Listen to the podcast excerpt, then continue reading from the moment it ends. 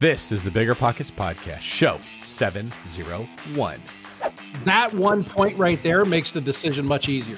If if I would have just realized the tax implications in year one, I would have probably started out with a BRRRR model versus a fix and flip model because once you cut the profit in half for Uncle Sam, it starts to make the $400 a month. I mean, in four years, you'll make that money back. What's going on, everyone? This is David Greene, your host of the Bigger Pockets Real Estate Podcast, the biggest, the best, the baddest real estate podcast in the world. Here today with another fire episode with another flame co host, Rob Abasolo. How are you today, Smokey? Hello, hello. They call me the baddie of the real estate uh, world, so that's that's interesting that you said that we're the baddest show. It all it all makes sense. Yeah. In fact, I thought they called you Little Batty, but maybe that's just when you're. that's my stage name. Yeah, exactly. There you go. yeah, today we have an amazing show for you with a person who runs a very successful real estate business. Eric Brewer shares tons of information, stuff that he learned from his career in the military and then his career selling cars, and now with this sort of all inclusive business where he wholesales, he flips, he holds some rentals. He basically spends over a million dollars a year to generate leads, works them through a funnel, and then figures out which ones will be kept and sold and disposed. in All kinds of creative ways that you can make money in real estate. Rob, what were some of your favorite parts of today's show? Man, yeah. So Eric is the master of the pivot, or as Ross Geller would say, the pivot. Pivot. Pivot. Um, he's really, dude. He's pivoted. He walked us through his whole journey, and every single time there was, he sensed a change in the market or in the buyer sentiment. It seems like he was just super quick to get a read on it and pivot his business to still kind of remain active and profitable and everything like that. So I think we could all take a page out of that book and sort of understand how important it is to be able to be adaptable when the market is changing. Absolutely. That's one of the themes of today's show. Not just what the market's doing, but what you can do differently in this market that will work that did not work before. That is, to me, when I listen to a podcast, that's the number one thing I'm looking for. Tell me what's happening right now. Tell me what I can do differently or better that will work right now so I can keep an edge on my competition. And today's episode definitely delivers. Before we bring in Eric, today's quick tip is Remember that real estate is a relationship business and you need to be focused on the relationships, not just the deal. When we say something is transactional, is where people put the value on the transaction, not the people in the transaction. Real estate does not work well, much like dating when you treat somebody that way. So in anything that's relationship based, remember to focus on the person, their goals, treat them the way that you would want to be treated, and you'll find the money comes your way versus just focusing on the deal and treating them like a means to an end. Eric gives some very good examples of that in today's show. What's better than low money down? No money down. Now through Rent to Retirement, you can buy a brand new construction turnkey rental property for no money down. Wait, hold on. This can't be right. I need to double check with Zach, Rent to Retirement CEO. Oh, hey, Rob. Zach, how the heck are you selling turnkey rental properties for $0 down? it's not that complicated, Rob. Rent to Retirement has new construction properties up to $20,000 below retail prices. We also have investor loans with rates as low as 3.99% and down payment options as low as 5% or sometimes even zero money down. You get all the cash flow, appreciation, and equity for as little as zero money down. That's an infinite return. Oh, wait, wait. Let me get on this before we tell it to the whole Bigger Pockets audience. Just head to renttoretirement.com. That's rent-to retirement.com or text REI to 33777. That's REI to 33777 to learn more about how you can get started investing with no money down today. Get your next new construction property at a steep discount or invest with no money down. Head to renttoretirement.com today. You might think you want real estate, but that's not true. What you really want is passive income. With new investors struggling to find deals or get enough money to buy them, and veteran landlords tired of the constant tenant phone calls, is there a better alternative? Actually, there is. Short notes from Connect Invest. Connect Invest is an online investing platform that allows you to easily participate in passive real estate investing, and all you need is $500 to start. Short Notes collectively funds a diversified portfolio of commercial and residential real estate projects across acquisition, construction, and development phases. You'll earn a fixed monthly income without the hassle of owning or managing real estate. Head to connectinvest.com/bp to create your account. Fund your digital wallet with at least $500. Select from 6, 12, and 24 month short notes with annualized return rates up to 9%.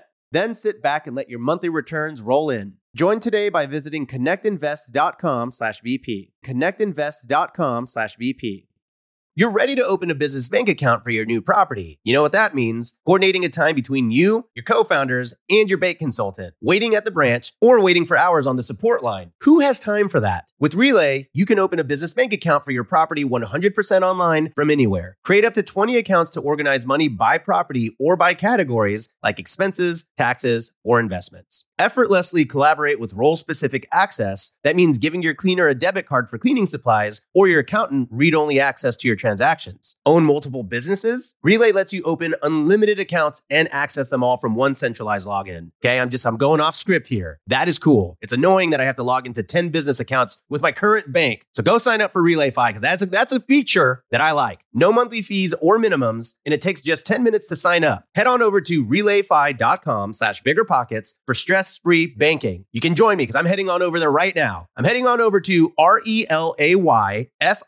dot com slash biggerpockets. Relay is a financial technology company, not a bank. Banking services provided by Thread Bank, member FDIC. The Relay Visa debit card is issued by Thread Bank pursuant to a license from Visa USA Inc. and may be used everywhere Visa debit cards are accepted. And without any further ado, let's bring in Eric. Eric Brewer, welcome to the Bigger Pockets podcast. How are you today? I'm doing well. How are you? I'm doing fantastic. Thank you for asking. So, we're excited to talk to you today. Before we get into it, can you give us a brief rundown of what your real estate business and your personal portfolio looks like? Yeah, uh, I've been investing in real estate since 2006. Uh, currently, we are operating in uh, two core markets here in South Central Pennsylvania, and we also uh, run a market in Ohio. Um, we do a fair amount of a balance of wholesaling, fix and flip, and turnkey. Okay, so you got a lot of stuff going on. We got a, quite a bit, yeah. We we have a uh, decent amount of we, we do about thirty percent or so of our businesses wholesale, thirty percent turnkey, uh, thirty percent fix and flip. Um, then we have a portfolio of about seventy to seventy five rentals. Um, it's closer to hundred, um, and then at COVID decided to sell off some stuff.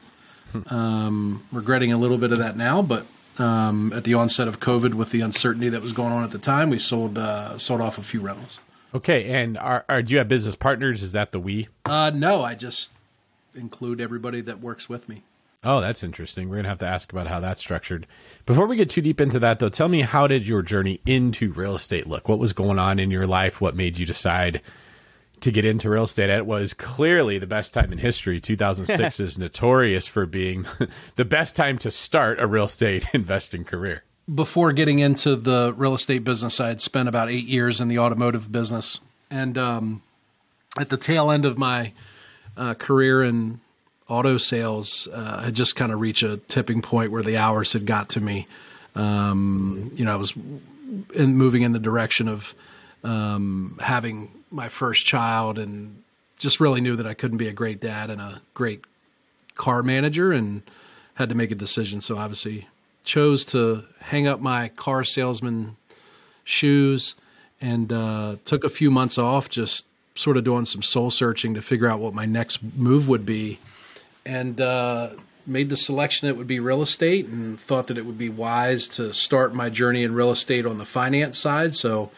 Um, I looked into mortgage businesses and did a couple interviews and ended up.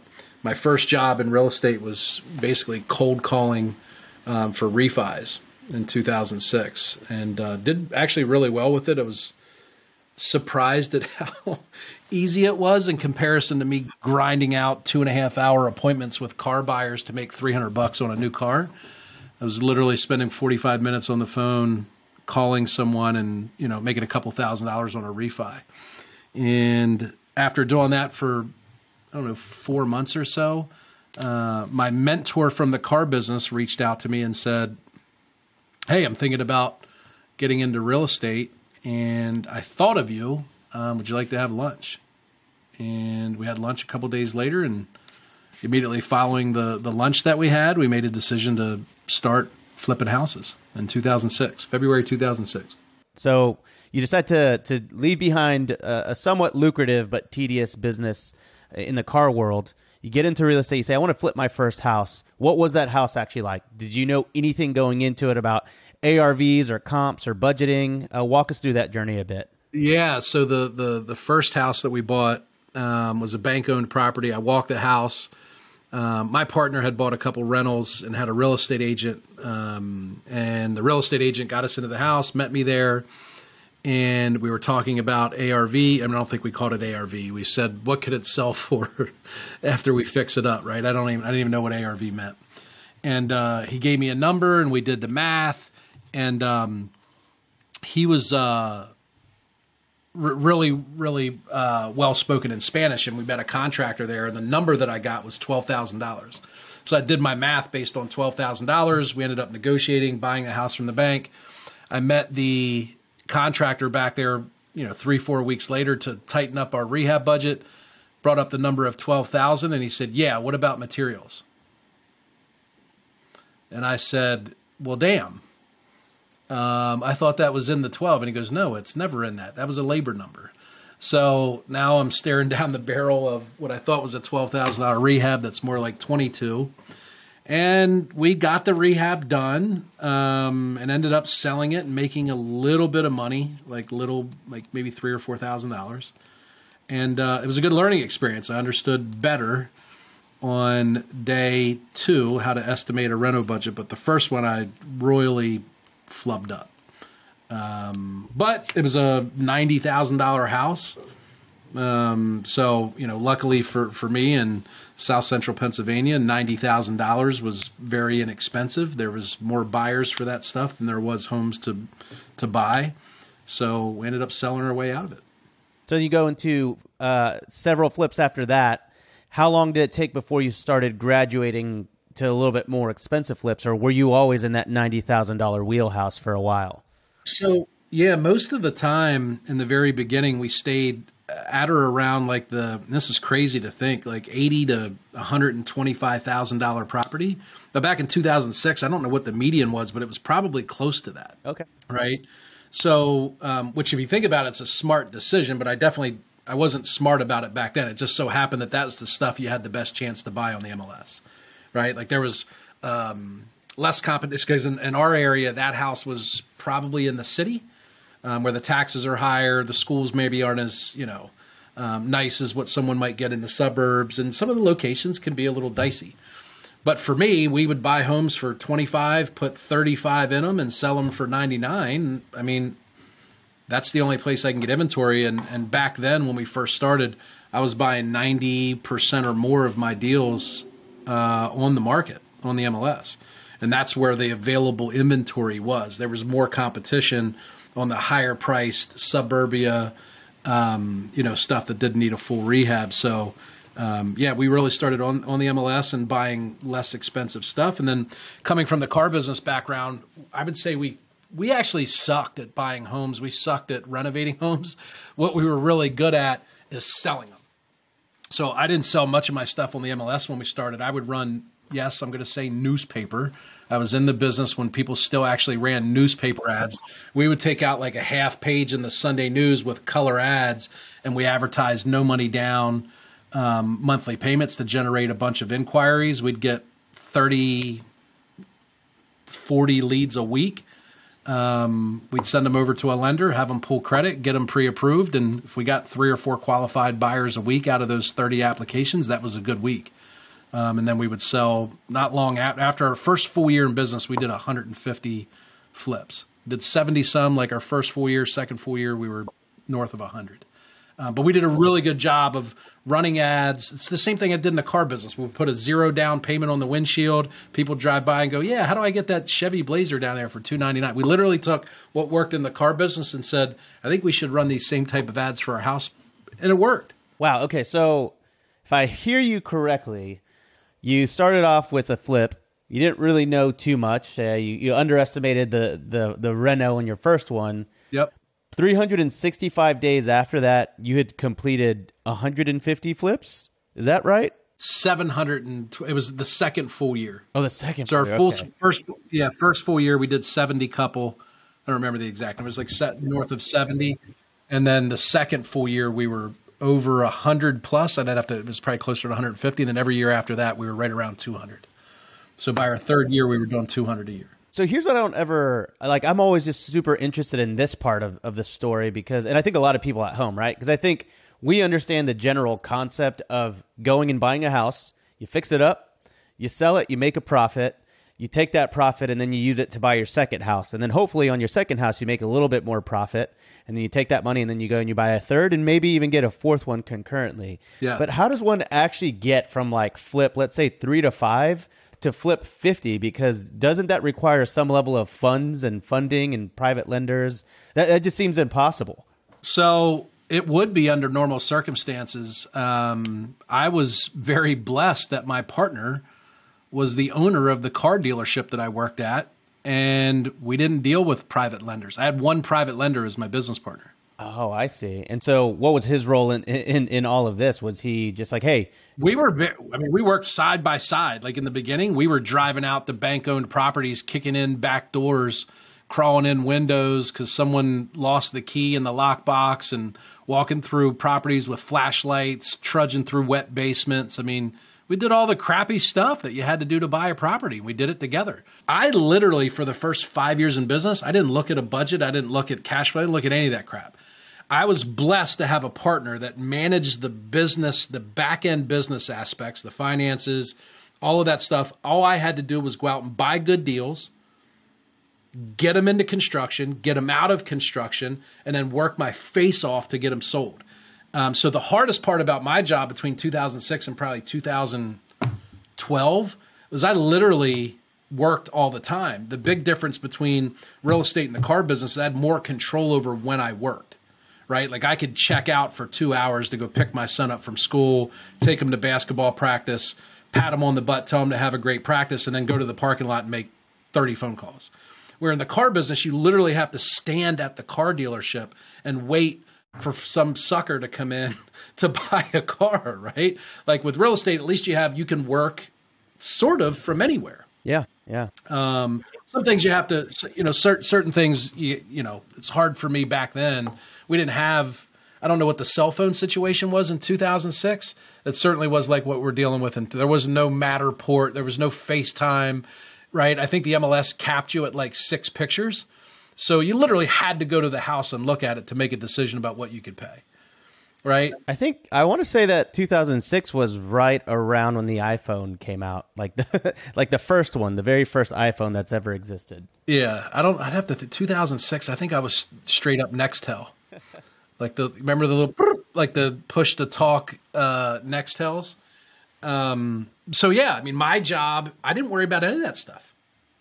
I, li- I literally didn't have to worry about it, and, and frankly, it was it was now I worry about that stuff every single day. Right, like we manage an inventory of um, excluding rentals. Like any given time, we might have a popu- a, a pipeline of forty five to sixty properties, and cash flow is is a really big, you know, um, influencing factor when we make a decision about will we wholesale something right? Like what we're noticing right now, and I don't mean to jump ahead, but what we're noticing right now is there's a bigger gap. For the last two years, if I looked at what I could wholesale something for versus if I took it down, fixed it, flipped it, there was not much different. I was I was getting close to my projected income on a fix and flip and I was wholesaling the property. So I'm like, you know what? I'm not going to go through the hassle of doing construction and funding this deal. I'll wholesale it and make 25,000 bucks because if I fix and flip it, I stand to make 40 that that that to me is not. I'm normally if it's more north than fifty percent of what I can make on a fix and flip, I'll wholesale it. Now I know Eric, you've done several things in life. It sounds like that have led you to this point. We kind of briefly touched on selling cars, and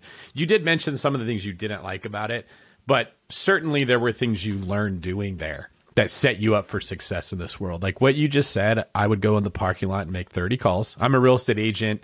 I'm uh, I own a mortgage company. I understand like it is pulling teeth to get salespeople to contact possible clients for anything. It's the hardest part of my job is someone comes to me and they say, Hey, I want to be a real estate agent. David, teach me everything. And we say, okay, you're only going to have to call five people a day. And that's like, I'll, you'll maybe get five a month. And then it's like three of them is going to be their mom. I don't know what it is that it creates such fear of calling people and talking to them, but you didn't have that. And I think it probably played a big role in putting you in the position where you can have this wholesale business and this flipping business and this deal volume that you're doing that everybody hears and they go, I, I want to have Eric's life but they don't want to make those 30 calls. Yeah, and it's and there's a lot of other stuff that comes with it, right? I'll, I'll, give you a quick story about the car business. So the first two years I was there, I worked my way up through the service department. I started actually as a lot porter, which which is a glorified term for park cars, right? Um, and I, the whole reason I, I applied there is because it was a Mercedes and a Toyota new car franchise. I was like, I literally get paid to drive around Mercedes and brand new Toyotas all day. Sign me up. Um, so I worked my way up through the service department, and then uh, that was my first glimpse into sales. Like I didn't realize it at the time, but when you take your car and you drop it off with what's called a service manager or service advisor, it's a sales job. Like they're going to compare your car and the mileage and the condition to what is, you know, the epitome of safe and then they're going to make recommendations about, hey, you have 54,000 miles on your car, Dave. Have you considered getting a 60,000 mile service? This is what it includes. We could take care of it while you're here. It would only cost an additional $448. By the way, we noticed that your back brakes are getting a little bit low. You could let it ride for a little bit. They may start to squeal. And when you notice that, make sure you call me, or we could go ahead and take care of it while you're here today. Um, I'm sure that's not how it sounded when I was doing it back in 1996. Um, but I, I sold a lot of stuff, and it's only because like the the technician would come to me and go, "Hey man, these people ought to really get this stuff done." And I go, "Well, explain that to me. What is a timing belt?" And he'd tell me, I go, "Okay, I'm going to go call him." And I would just call him and tell him that stuff, and then say, "Do you want to get it done?" So I sold all this service, right? And I got like awards and stuff. I had no idea what I was doing. I was just following instructions, and eventually I caught the attention of the the sales manager who ended up being my business partner in real estate. And he's like man like customers really like you. We've had a couple people wander out to the sales floor and say hey you guys do such a good job in service. Eric's working on my car. Next thing i know we're selling him a brand new vehicle you ever think about getting into sales? And i was like sales? I'm not doing sales. Like you pressure people into doing stuff. I'm not cut out for that. So he kept working on me. And june 17th, I don't remember the year, uh, was my first day in sales on the sales floor. So I transitioned from service to sales on June 17th. Typically, back then, at this particular dealership, if you sold 20 cars in a given month, you would be salesman of the month, or at least in competition. So I start June 17th. I don't know the difference between a spark plug and a muffler. I, I, I don't know how to do a great walk around. I don't know how to do a test drive. I'm like, I'm just going to go talk to everybody. I didn't know what a buyer looked like. I didn't know what negative equity looked like. I didn't know what kind of shoes you should be wearing if you were a good credit customer. All these other salespeople did. They go, that guy can't buy. They're probably buried in their trade. They're upside down. I just went and talked to people. I sold 21 cars between June 17th and June 30th and didn't have a clue. So in my brain, I went, all I did was talk to a bunch of people. I brought them inside. I got them excited about this Toyota Camry. And then I went and got a manager and said, hey, these people really like the car. Can you close them? And I, and I was salesman of the month, sold 21 cars. And then every month after that, I never sold less than 20 cars. Most months I sold 30 cars and I was salesman of the month and made a crap ton of money at the age of 23. And I think what happened to your point is – like most people hate car salesmen, right? So there's nothing more uncomfortable than walking up to a stranger that you know hates your guts and can't wait to lie to you and ask them, "Can you help them?" Because they're always gonna they're, they're gonna tell you, "No, I'm just looking," and you know they're not just looking. So you get this thick skin as a car salesman. And when I showed up in real estate, like making 30 calls to me was no big deal. So I think that I think the car business, matter of fact, it's right now it's a big place we hire from. I can see why. It makes so much sense. It's the resiliency that's required to be in the car business. And frankly, they other than the last two years, most car salesmen have to sell a crap ton of automobiles to make six figures. When I made that decision, I remember saying like out loud to my business partner who was my mentor at that time, like, dude, we just made twenty thousand dollars on this house. Like we make three hundred dollars a car. Like we were just shocked. Like we, I remember saying to him, I can't believe we did that for so long. He was in the car business for 20 years by the time he made the transition. But there's value that you got out of it that wasn't just the money, right? So you learned about human psychology. You learned about working a system. You learned how to be different than other people. Like every other salesman was pushy. You were not being pushy in a sense. You were probably listening much better. I can tell that something about you is that you you listen to what other people are saying and then you have an intuitive nature to see what they really want. And then you just offer it to them. Like it was brilliant when you said, "Hey, this could happen with your car. These are common issues with timing belts. Do you want us just to take care of it now? Because if you don't know about cars, which no one does, and you hear that, what you think in your mind, like you didn't create pressure, Eric, but the question created pressure because you're thinking, well, if I say no, am I actually leading myself to having a huge problem later? Uh, I don't know enough about cars to trust that I that I can say no. Yeah, just go ahead and take care of it. It's only fifteen hundred dollars, yeah. right?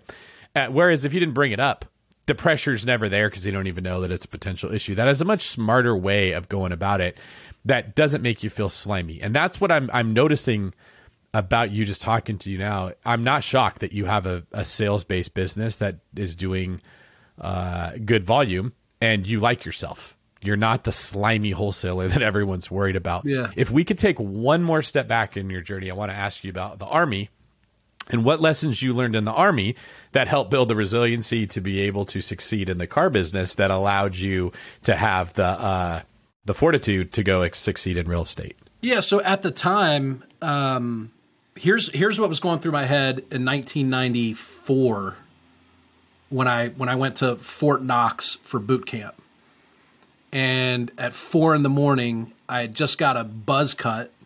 They shaved all. I had hair back then they shaved my head, made me drop off anything that resembled the outside world, jammed me into a school bus, took me out to this building in the middle of nowhere with 50 other men, threw us in bunk beds, waited just long enough for everybody to fall asleep, and then turned all the lights on and started screaming and yelling at us at five o'clock in the morning and dumped all of our beds, threw them out the window, made us go out in front of the building, stand in a formation when no one knew how to stand in a formation.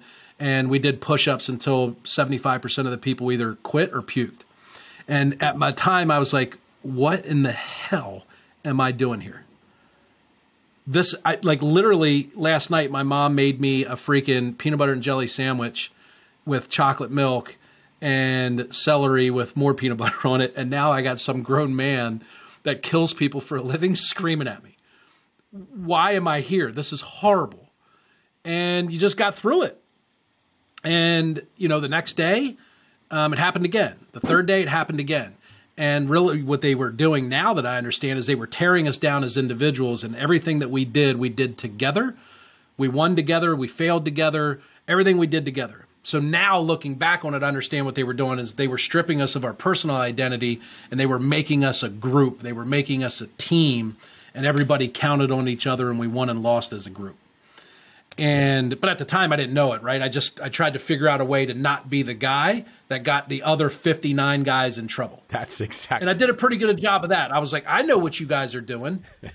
I'm going to fold my socks because they literally, you'd have to fold your 12 pair of socks and they would come through and they checked everybody, take 59 guys, four pairs of socks. So they're inspecting 240 pairs of socks. And if one of those suckers wasn't folded by, by the exact measurement, the whole 59 people were getting their socks dumped outside January in Fort Knox, Kentucky. It's flipping cold, mm-hmm. right? And then you'd have to go outside and do push ups. And then they'd bring you back in, make you fold all your socks again, and they'd inspect you again. So at the time, what it taught me was the value of process, the value of predict, you know, the, the predictable outcome. Everybody does things the exact same way. There is no, you don't say apple when you're trying to spell out a letter, you say alpha. You don't say Billy, you say bravo. Everybody speaks the same language. Mm-hmm. So there's very efficient communication and there's there's there's very minimal um, miscommunication in the military because there's an SOP and a process for everything. Yeah, I can imagine your brain because what's happening is, like you said, the way that you always approach life, your instincts, your habits, the the literal like neural pathways that tell you, oh, this happened, you do this. Most people are living without realizing it, a slave to habit in some form. That all gets torn apart and you're rebuilt in a way that would make you a more effective soldier or person to be a part of that unit. And I think a lot of uh, today's culture looks at that as uh, negative, right? We throw words on it like abusive and toxic and, and, and stuff like that. But, but in a sense, that keeps you alive and it makes everything run much smoother. And it actually sets you up for success in other team oriented environments, which is where I'm going with this because you've said many times today, we do this, we do that. Even though you may be the leader or the brainchild, or you may be playing a bigger role than some of the other people, maybe not, but my guess is whether you ever do or don't, it's always a we. Real estate's freaking hard, man. Like those of us that are doing it know this is very difficult and you need people on your team to win. You're now in this position that you've built a business that is team oriented. Was that happenstance or do you think that some of the background of what you got in the army led to you having a, a brain that was rewired to succeed as a team? You know, it's it's a really good question and um I would say that all of my life experiences have led me to the way that I behave now. So I had someone that was 24 years old. I was at a mastermind three months ago, and he said, All right, if you could go back to being 24 years old or 25 years old in real estate, what's a piece of advice that you would give yourself? And, uh, and my knee jerk reaction was none.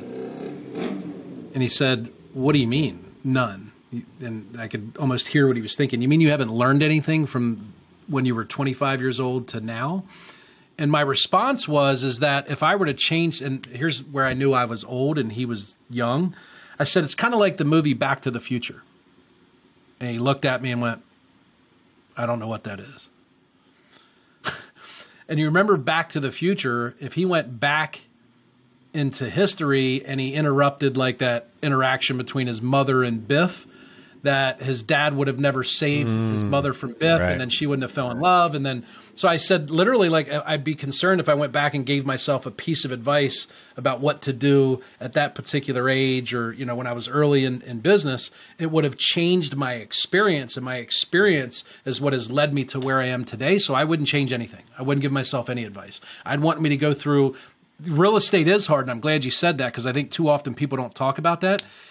Like I actually don't love real estate. Right? What I've realized I love is I I I, I love building meaningful relationships and then nourishing those relationships to get the most out of myself and to give the most to that relationship mm-hmm. in exchange. Mm-hmm. It just so happens that if you do what I just said in real estate, you should have a pretty good experience. You should make pretty good money. You should be able to get people to come work for you. You should be able to get them to stay and work for you.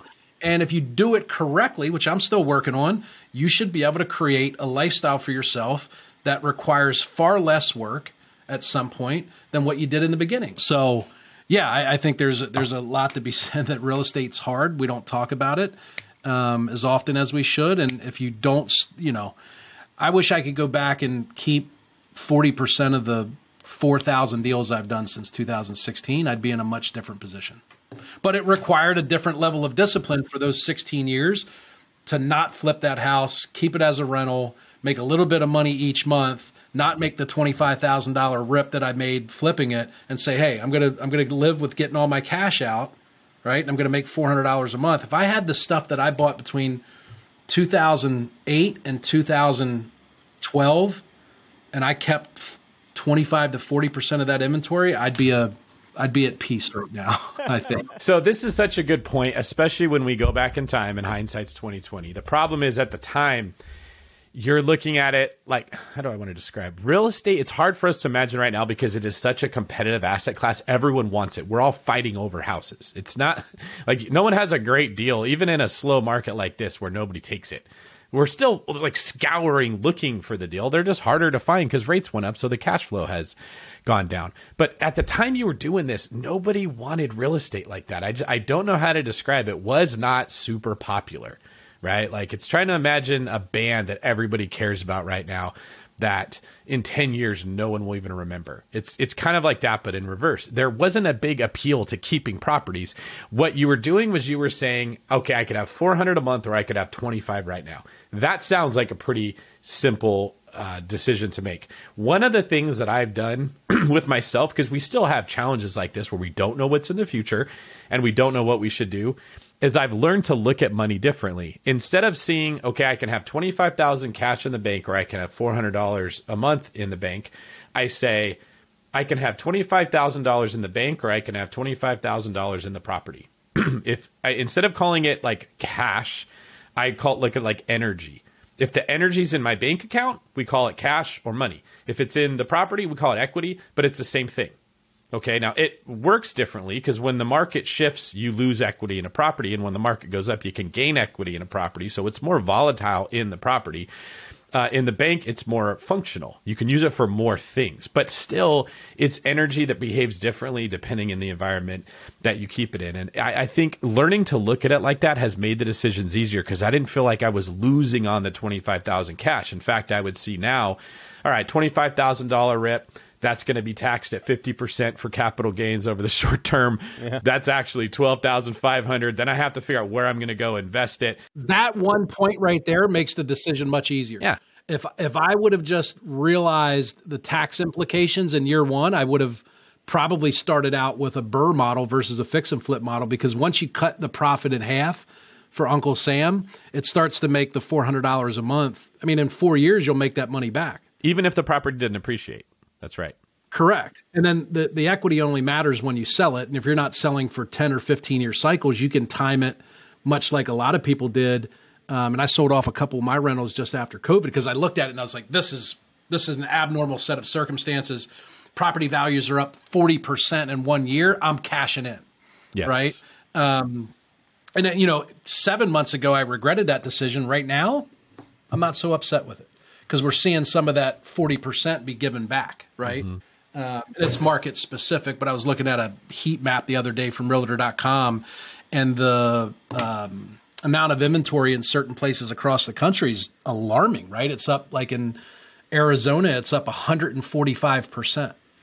Um, in Pennsylvania, where I am, it's up 2%. Wow. Not much change in inventory here. Mm-hmm. Um, so, you know, that's one of the benefits of where I am. In 2006, people in Las Vegas, Phoenix, Arizona made a gazillion dollars. But then with the flip of a switch, anybody that had flips hanging out there were screwed. Like literally the value changed. I had 10 or 12 flips in the pipeline. I remember the day, it was eerie. And buyers agents and lenders were calling me like, "Hey man, our deal's falling apart." I was like, "What's up? Something with the inspection?" The appraisal like, "No, the bank is out of business. Like they literally closed their doors at three o'clock today. There's no deal."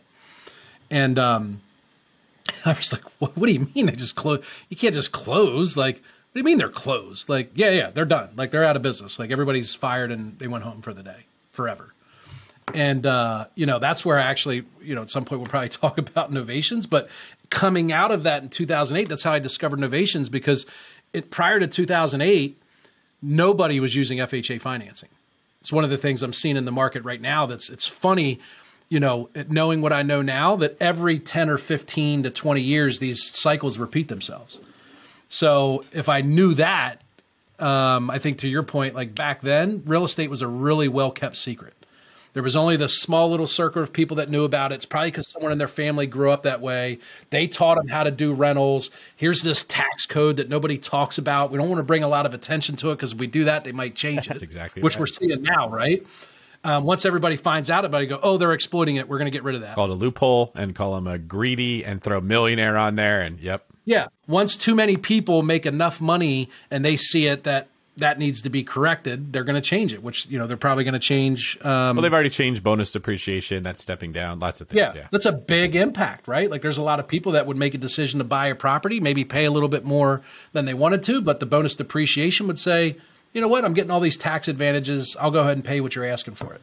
Um, so yeah, I mean that's the the one thing. Had you know had I known that back then, I would have said it doesn't matter what it's worth in four years because I'm looking at a 20 year deal. What's it worth in 20 years? And for the last hundred years, property values double every 20 years. Yeah. So I know it's going to be worth double. Whatever I pay now in 20 years, it's worth double. So Eric, I mean, you, you, sort of talked about you, you sold some of your portfolio here during during COVID, but you had one really big pivot in your career, and that was in that 2008 era where you were crushing it on your home flips, and then all of a sudden, maybe you weren't crushing it as much, and you completely sort of changed the direction of your real estate career. Can you tell us about that pivot and why it came to be? Yeah, so it's happened a couple times. Um, like when we started, we were almost exclusively MLS, and then that that the, the, tough part is in 2008, it got really hard to sell a house, and, and predominantly because there was this flood of inventory coming, so there was a ton of competition. And the hardest thing to do in 2008, late 2008, was to get a stinking mortgage. There was this, um, you know, opposite reaction to the very um, forgiving, probably irresponsible lending that was happening um, for a couple years leading up to the, the recession. That banks made a very corrective um, set of, of, of measures to get super tight. Like you had to have a 700 credit score and 15% down to get a mortgage unless you were using FHA. In 2008, 2010, I started doing installment sales agreements. I had people that would come to me in 2009 with a 640 credit score and $15,000 down getting declined by lenders. Right? They didn't have enough, maybe they couldn't prove their overtime or they hadn't been on their new job for 2 years. Right? It was really really hard to get a mortgage. So these people are coming to me, they got 15 grand down, they want to buy my house, they have the ability to pay, they have good income. We started doing installment sales agreements. I had over 140 installment sales agreements by the end of like 2011. Um, and I was getting 15 to $20,000 down on a $150,000 property. They were paying me 8 to 10% interest and I was borrowing from the bank at 5 to 6%. Because again, fortunately, I had a business partner that was able to leverage his wealth and go to the bank and say, "Hey, we're going to structure these deals at 80% of appraised value. We already have, you know, basically a um, highly qualified tenant, so we don't have any we don't have any maintenance, we don't have any of that stuff." Um, and our advance was lower than 80% because we had their down payment plus the equity we already had booked into the property. Um, so we did installment sales agreements. That was 30 to 40% of my sales for two years on the heels of the, the, the crash.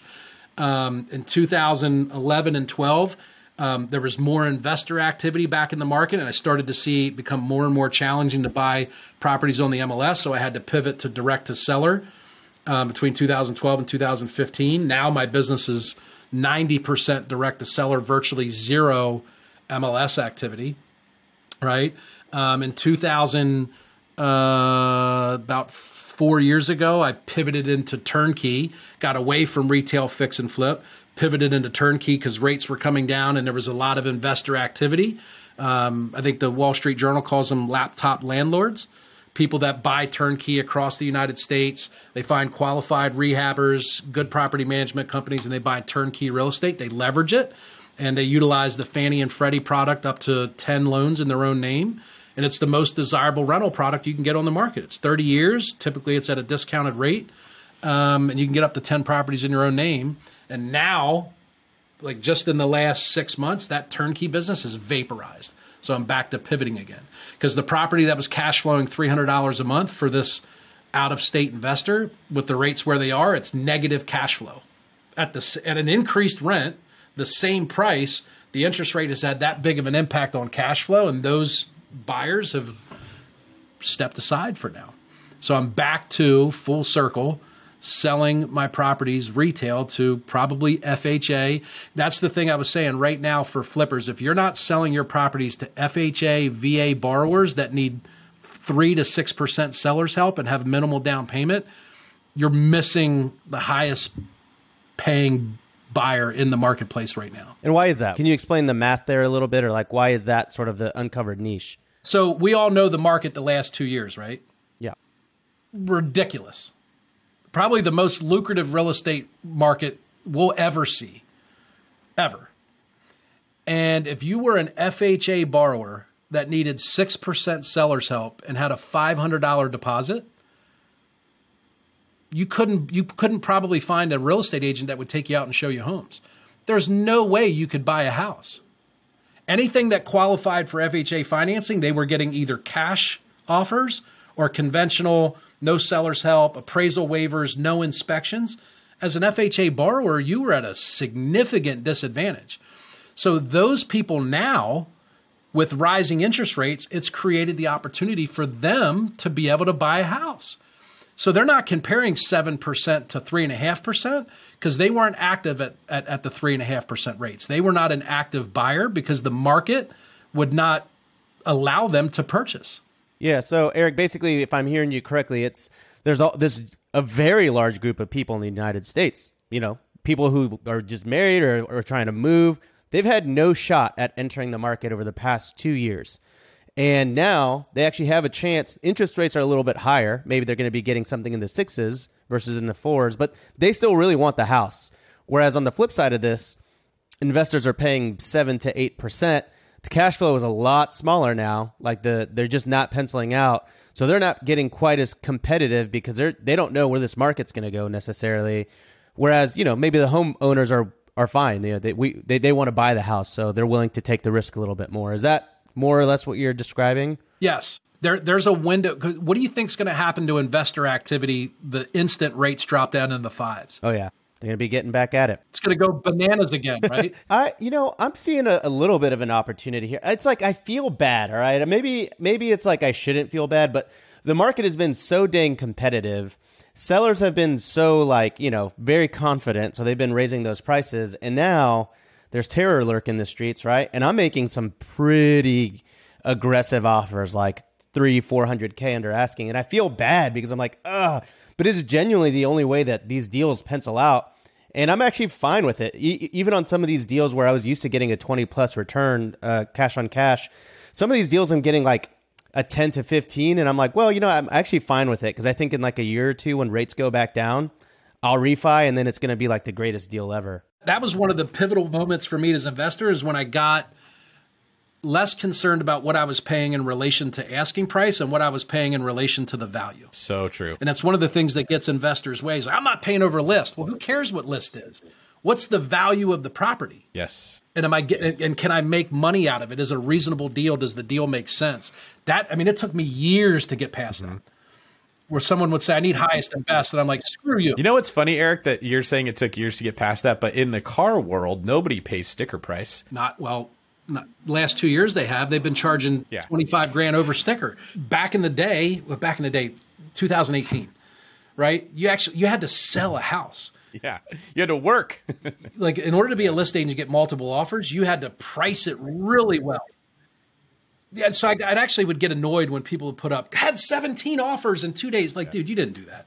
Tell me what you did to negotiate those seven offers and find the one that delivered the most value to the seller and how you got it to close on time. Don't tell me about the offers because none of that credit really belongs with us. Yeah, or house sold in two days. Like that's like yeah, it popped up on Zillow. Everybody was looking for it. You didn't do anything special. We did. We didn't have. We didn't have anything to do with that. Right. If you literally were active in real estate the last two years, you could make money in spite of yourself.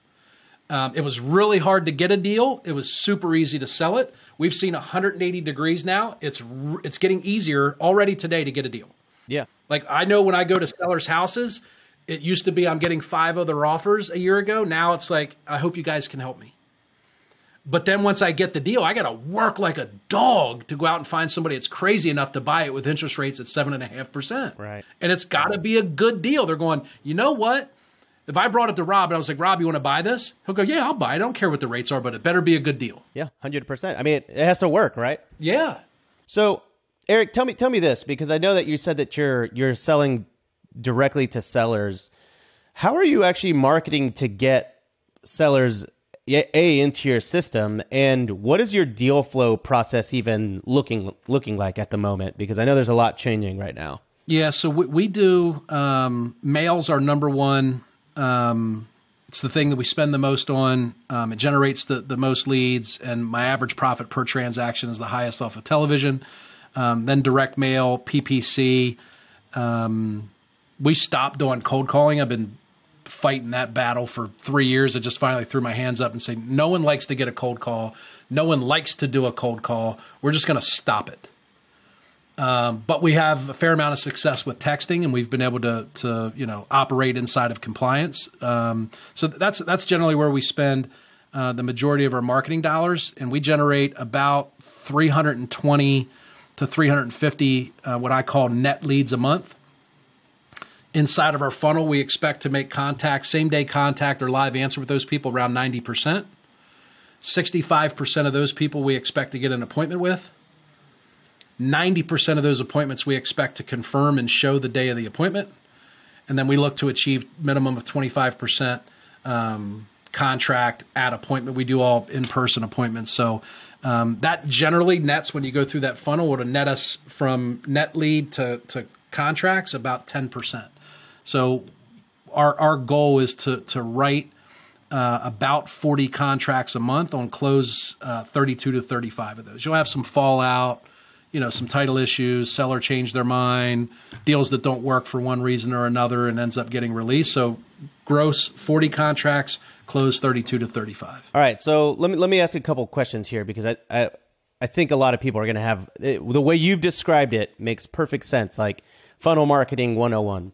But when you say you're getting a lead at that very top of the funnel, what is the ideal scenario that happens with that lead? You put out let's say a TV um, commercial, you do all the process you just talked about. That lead, what are they doing? Are they getting to you to buy one of your homes that you already have listed and ready to rock? Are you wholesaling it to them? What's the final product that they're getting when they connect to your company? So are you are you sellers or buyers? Um, well, I mean, just how it in, in regards to your specific business, like what is your the final output of your of your funnel? Yeah. So now um, and I, I, learned this through some of the data aggregates that we work with. Um, shout out Audantic. They run a bunch of our data sets for us. We now, that you know who buys the most property as an investor in every market all across the country? What demographic of investor buys the most inventory? First time investor. Just so happens they pay the most right? So the largest volume of homes are sold to a first time investor in every market, and they actually pay the highest percentage of quote unquote value, however you calculate that. They pay the most money and they buy the most. So, but what does everybody teach you about wholesale when you're going to go out and try and sell a property? Pull a buyer's list. Where's your buyer's list come from? Someone that's already bought a property in that area, in that zip code, or in that school district in the last 12 months. Well, the guy that's buying their first investment property is not on a list anywhere. That's true. Yep. You got to go find right? it. Right? So you got to look at what we found is it's called a, a DINK, dual income, no kids. Um, between a certain age that makes a certain amount of income is the most logical person to buy their first uh, investment property. And then there's a on the back half of it, there's people that are more between my age, like 45 to 60, that are at the tail end of their professional career, are looking at their 401k and going, that's not going to cut it. So now they're looking to start to produce um, tax savings, right? They're tired of paying Uncle Sam. So if they get a rental property and they depreciate, it's going to chip away at their tax bill. If they put enough of these properties at the age of 45 into a portfolio, 15 years from now, they could have $2 million in equity that the tenant paid down for them, right? So what you have to do is get a data set for predictive analytics for potential investors because they're going to buy the property at a high enough price that you can get it under contract with the seller and still exit that property and make a reasonable profit. The problem most people have is they're locking up deals today at 2021 prices, and buyers are paying 2023 prices or what they think they're going to be. Sellers are still operating on the, the misconception that we're still in a, a, market that we were seven months ago, and buyers are forecasting how bad it can get six months down the road. So sellers still want a little bit too much, and buyers are willing to pay a little bit too little. Well, we're always willing to pay a little, a little too little. Well, that sums up the market in general, and it also has to do with understanding that you've in the business you have to pivot. You cannot just copy a blueprint that you saw other people do and say, "Oh, it works when everything is going great." You learned this lesson, Mark, when 2006 became 2008, right? You learned you had to pivot. Now, what you're describing are techniques that people have to use to pivot. It is easier to buy something than it was. It is harder to sell it. The last, God, like eight years if you're a real estate agent, getting a listing was incredibly difficult. Like finding a buyer client was incredibly easy, and then getting that buyer into contract was hell, and selling your listing was the best thing ever. It's changed. Like sometimes now we're like, yeah, give me some buyers that are willing to buy something. I don't want another listing because, like you said, sellers have the idea in their head that their house is worth what it was at the peak, and with rates doubling or more than doubling in some places, it buyers are not going to pay that, and there is a problem with communication between those two sides. And that always that's how real estate works. And then we have this lag while sellers have to have their expectations adjusted and uh, buyers aren't going to budge. It gets to the point where the market will reset, we'll have equilibrium, and then boom, something will change. We'll have another like this could go away very quickly just rates drop. Imagine how fast all the stuff you're talking about, how how like, oh, I need five people on the dispo side. Five and a half percent solves all of that crap. We're always looking for ways to improve, searching for better. But when it comes to hiring, the best way to search for better is by matching with quality candidates. If you need to hire, you need Indeed. Indeed is your matching and hiring platform with over 350 million global monthly visitors, according to Indeed data, and a matching engine that helps you find quality candidates fast. Ditch the busy work. Use Indeed for scheduling, screening, and messaging so you can connect with candidates faster. And Indeed doesn't just help you hire faster. 93% of employers agree Indeed delivers the highest quality matches compared to other job sites, according to a recent Indeed survey. Leveraging over 140 million qualifications and preferences every day, Indeed's matching engine is constantly learning from your preferences, so the more you use Indeed, the better it gets. Join more than 3.5 million businesses worldwide that use Indeed to hire great talent fast. And listeners of the show will get a $75 sponsored job credit to get your jobs more visibility at Indeed.com slash BiggerPockets. Just go to Indeed.com slash BiggerPockets right now and support our show by saying you heard about Indeed on this podcast. Terms and conditions apply. Indeed.com slash BiggerPockets. Need to hire? You need Indeed. Remember when you had to pay to get a lead's phone number? It was like the dark ages until Deal Machine made skip tracing a thing of the past. Now, with your Deal Machine plan, you'll get unlimited access to phone numbers and contact information for no extra cost. That's right, get high quality, reliable information trusted by leading financial institutions, all fully compliant with the federal Do Not Call list. Explore over 150 data points, including age, gender, marital status, occupation, and a ton more. Trust me, this is the data you need for off market deals. With new filters, people flags, and color coded phone numbers, lead management just got a ton easier. Ready to step up your investing game? Sign up for a Deal Machine plan today and gain immediate access to this unlimited treasure trove of contact information and phone numbers. Just head to dealmachine.com/bp. Transform your lead generation and deal making strategies with Deal Machine. Sign up today and start exploring the unlimited possibilities at dealmachine.com/bp.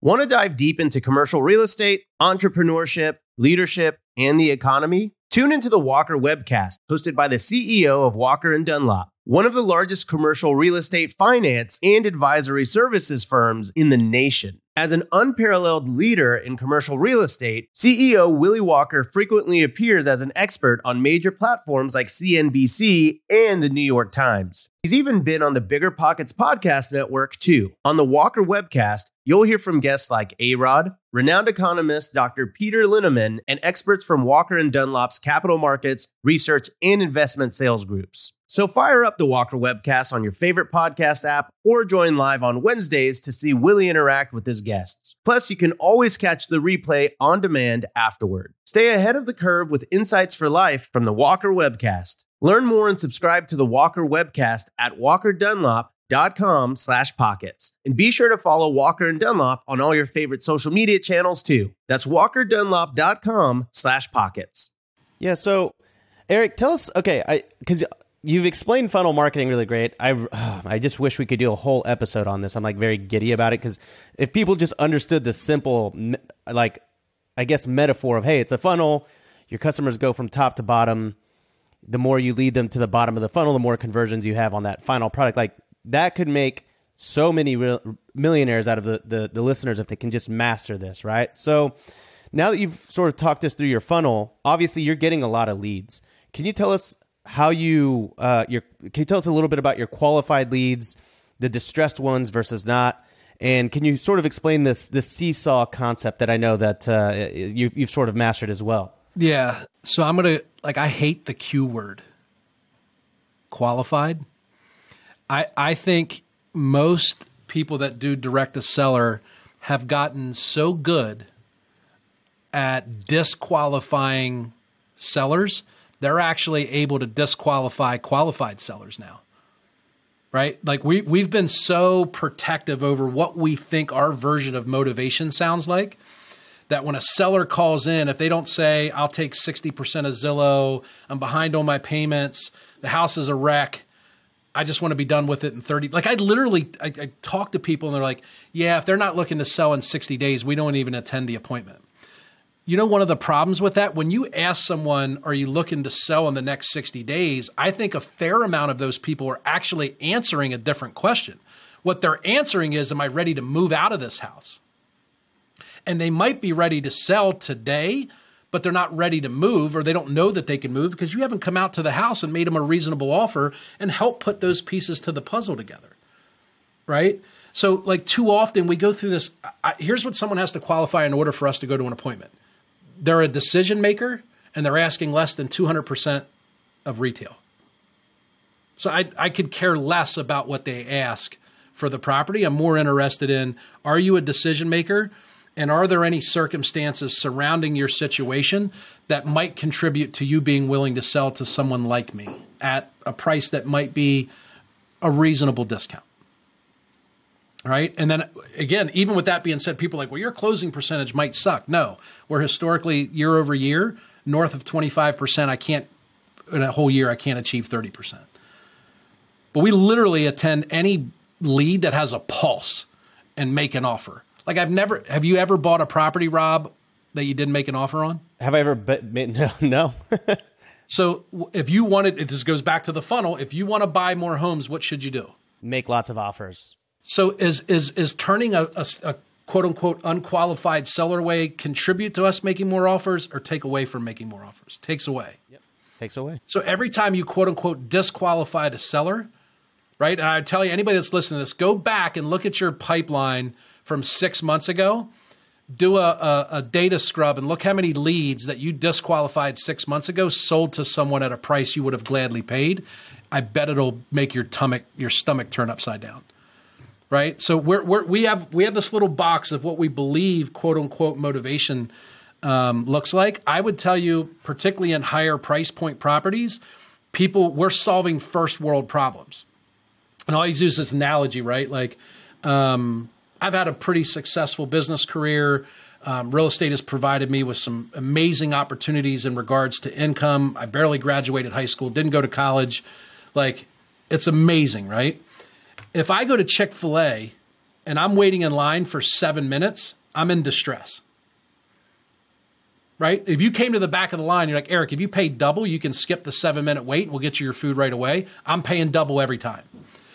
But when we have someone that calls in with a property to sell, we look for are they behind on payments? Is it vacant? Do they have issues? When they might have a set of first world problems that we're not even aware of, like convenience becomes a source of distress for people that aren't in financial crisis, right? But we don't look for that stuff. We don't we, we disqualify someone if they don't have visible signs of these five or six points of motivation that we think would historically drive someone to sell us a property. So to answer your question, the seller seesaw for me is if there's there's um, when you look at uh, property condition. So if on one side of the you know the seesaw is condition and the other side's motivation, as condition deteriorates, motivation and distress mm-hmm. goes up. Nice. Okay. Cool. The problem with qualified is we're we're making a decision about qualified or unqualified normally after a five minute phone call, and you're asking a very high impact question. When do you want to move? What's the least amount you would take? And we've had a very low impact relationship with the seller so far. So it'd be like the equivalent of going out to a bar or a nightclub, walking up to a, a young lady, buying them one drink, and asking them if they want to get married for the rest of their life. Rarely happens. That approach might work for some people, yeah. yeah. But that's that's what it's like getting a seller on the phone and saying, "Are you looking to move in the next thirty to ninety days? And what's the least amount that you would take?" You can't really you can't look for high impact um, transparency from people until you've had a high impact um, conversation with them. And that doesn't happen in five minutes over the phone when they called you off a postcard. It's just not. You're a stranger. They're not. They're not going to be open and honest with you at that point. Yeah, especially if you're just calling them out of the blue, or you're texting them out of the blue. Why would they let down all their barriers and all their guards to someone that that's just trying to basically, in their mind, swindle them into selling their property? Right? You got to build a little bit of trust. Yeah. So that's how I look at qualified versus unqualified. It's just a bad set of terminology in our book because too often we're and then so the other thing I realized is like when we start when I started in this business I did acquisitions and at some point I was managing acquiring properties managing renovations selling them I started to become more selective about the seller appointments I would attend right? So as the owner of the, the, the company, we start to become more and more selective about the seller appointments we'll attend. And then once we hire people, we don't go back and undo that process to say, hey, I got two acquisitions agents now. The best thing they can do every day is go to a seller's house, make an offer, and ask them to make a decision. So we have this buy box for what qualified is, and we're very strict about what we'll go to and make an offer. And it, I mean, quite frankly, it just it costs us tons of opportunities each and every month because we're over qualifying. So, can I ask you this? Where do novations fall into your seesaw strategy? Do you think you could just give us a brief explanation of what a novation is? Yeah, so the novation is a wholesale style transaction, but we're exiting at retail price. So by wholesale, what I'm saying is um, no, we don't have to put our cash in it. We're not rehabbing it. We're not closing on it. So that's what makes it wholesale style. But we're able to pay a good bit more for the property because we're selling to retail buyers. Right? So if you think about wholesale, I always say we, we, we, we're looking for a needle in a haystack. It's that 10% unbalanced seller seesaw. We're looking for someone with high distress. That normally comes with a property that needs at least a little bit of work and then once we buy it at a discount, we have to sell it to a cash buyer, right? Because an assignment's not a financeable transaction to a retail buyer. You can't get an FHA loan on an assignment from a wholesaler. It won't work. It's not a financeable, insurable transaction. And then, so we have to sell to a, a, a, an investor, cash buyer. So we're buying one needle in a haystack and then we're going out and trying to sell that needle to another needle in a different haystack. That's a cash buyer that's willing to do a bunch of work to a house and then hope that they make a couple bucks. Versus novations allow you to now I can actually make something out of the haystack. How many people do you think call in in an average funnel and they have a decent property that they would sell a little bit below retail? A lot. Mm, yeah, I was gonna say more than you know, getting the people that are willing to sell for a lot less. And we turn those people away. Yeah. Yeah. Right. So a novation basically, novation means replacement. So general wholesale is I buy a property, I assign my interest in the property to a to a, a end user. Novation means replacement. So when we when we replace our agreement, we alleviate the seasoning, we alleviate um, the arm's length transaction, and now it becomes a financiable transaction to the end buyer because I've I've conditionally released my my original A to B contract, which now makes it a financeable transaction, and I can sell it to an FHA, VA, Fannie, Freddie borrower, and I can still make my spread in between. Yeah, is it a little bit more of a micro, uh, I don't know, wholesale transaction, whereas if you're a typical wholesaler, you're going to go and find, let's say, something 100K under. You're going to sell it to a flipper. They'll put 50K in, into it so that they can make a $50,000 profit. Whereas with the novation, it sounds like you're finding someone who, just a regular person, house maybe needs a little bit work. You get like a much smaller fee to sell it to another, basically buyer, like a normal buyer, not a flipper, and they make like a smaller fee. So it's actually normally the fees are more. Oh, really? The average novations we have we've taught it to I think it's just shy of 300 people that I've, I've taught novations to. Our average profit's $26,000. If you look at normal wholesale profits across the country, most people are between 15 and 20K. Um, because when you sell a property to an investor, right, they're looking at how much is my rehab? How much can I sell it for? I got carrying cost. A retail buyer's not looking at any of that. They're going, can I afford it? Am I approved for it? How does it compare to the other two homes on the market? Yeah. If you fit in that sweet spot, they're going to buy your house and they may be willing to do some of that work and rehab over time. They're not super worried about. Yeah. So imagine this. Imagine this, and this is why this is what really pumps up the numbers. Is you can still get a deal at wholesale price. And if you understand novations and the contracts and the language and the scripting and the legality of it, you can buy it at wholesale price, get permission from the seller as long as you've disclosed your intentions, and sell it retail without ever closing on it. You can't do that in a standard assignment you can only assign it to another cash buyer that's going to pay their version of discounted price. Versus you can get a property under contract at a wholesale price that is in a financeable condition and take it to the open market or the MLS and sell to a retail buyer. So now you're buying at wholesale and exiting at retail. Those spreads are huge. Yeah. Yep. Then the other the other so there's two opportunities. You can lock up the same deals that you're buying now at wholesale price. But rather than being handcuffed to a cash investor buyer, once you understand novations, you can take them to the open market and sell it to a retail buyer. The second way that you can positively impact your profit and your volume is the deals where the seller won't take your MAO. But there's let's imagine like on a house that's worth 220. This is the this is the value no one talks about in wholesaling. They talk about after repaired value. They talk about rehab, they talk about MAO. When do we ever say what's it worth in its current condition to a retail buyer? Never. Because as a wholesaler, that's not we can't get to that buyer unless I close on it. Now I need transactional funding. Now I got seasoning. Like some people do wholesale, but wholesale requires you to pay for the property, right? If you if you have a, a property that's worth 229 in its current condition and the seller will take 200, are any of you locking up that deal currently? Probably not. Because by the time I close on it, I clean it out, I do all that stuff. My twenty thousand dollar, thirty thousand dollar spread's now eight grand, and I've tied up two hundred grand. I'm not doing that. But with a novation, if it's worth two thirty in its current condition, you can lock it up with the seller for two hundred thousand dollars, which is well more than they've got offered by any other investor. Take it to the MLS at two twenty nine, pay out four to six percent commission total, net two twenty, make a twenty thousand dollar profit, and give the seller the two hundred that they wanted when everybody else offered them probably one forty or one fifty. Okay.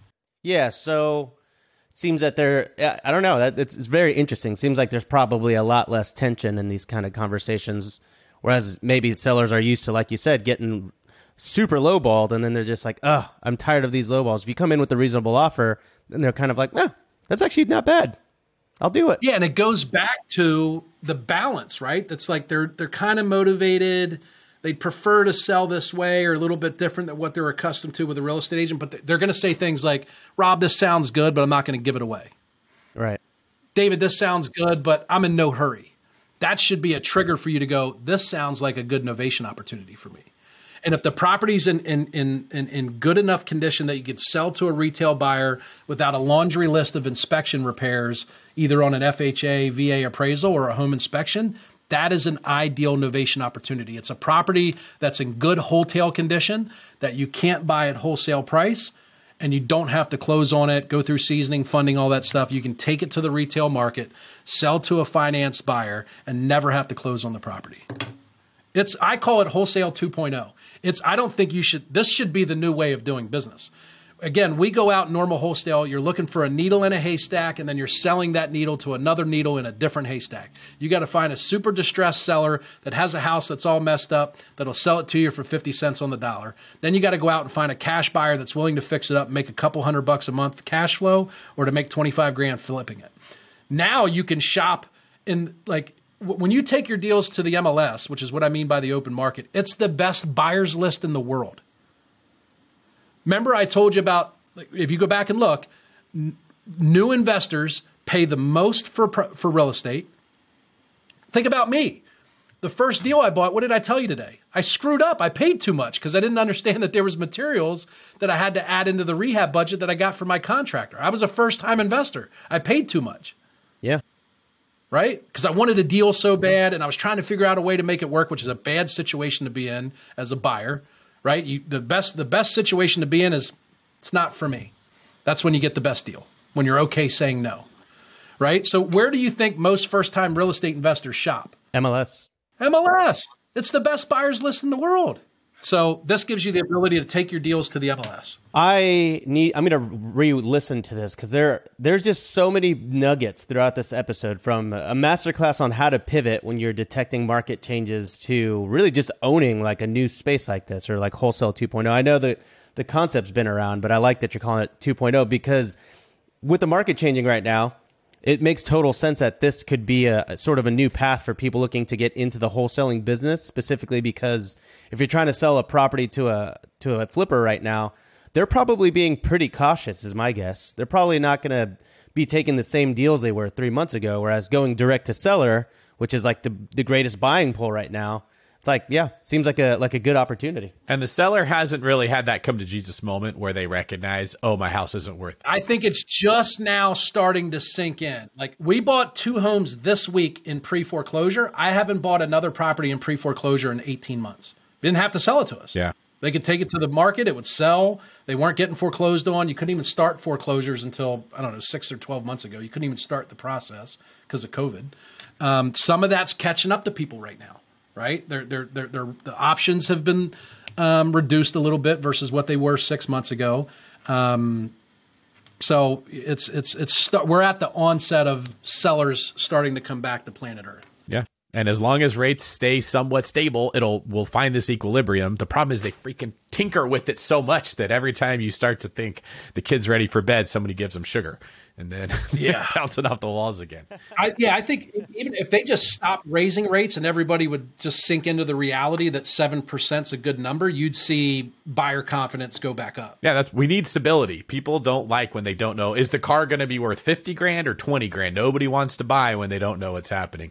It's a great point, Eric. All right. Well, this has been a fantastic show. I've thoroughly enjoyed hearing your insights onto what's going on, and more than just your insights, but practical applications of how to take this information about the changing market and apply it to the offers you're writing, the way you're having conversations with sellers, the people that you're hiring, how you're structuring your business, and how to pivot when these things hit. Eric, if people want to learn more about you and your business and what you have to offer and all that good stuff, where can people learn more about you? So the best place to find me if you want to follow me on Instagram is Eric Brewer Invest on Instagram. Uh, if you want to learn more about novations, you can go to brewermethod.com. Awesome, man. Thanks. Thank you. Uh, we're going to let you get out of here because we would talk to you all day long and we could probably turn this into two or three shows. I thought it was a fantastic time. But thank you very much for sharing what's going on in your world and your business. I appreciate you having me. This is David Greene for Rob Pivot. Pivot. Pivot. Pivot. Abasolo. signing off.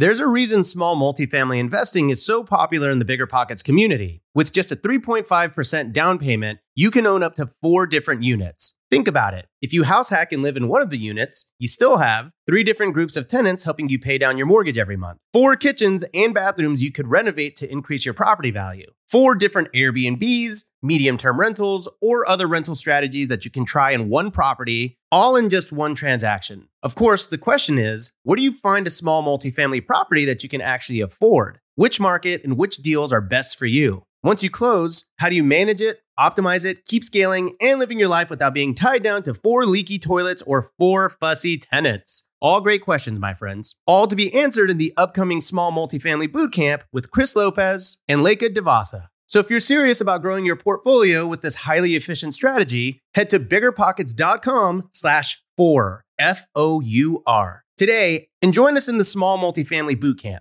See you there. The content of this podcast is for informational purposes only. Past performance is not indicative of future results, and all hosts and participant opinions are their own. Investment in any asset, real estate included, involves risk. Use your best judgment and consult with qualified advisors before investing. Only risk capital you can afford to lose. BiggerPockets LLC disclaims all liability for direct, indirect, consequential, or other damages arising from reliance upon information presented in this podcast.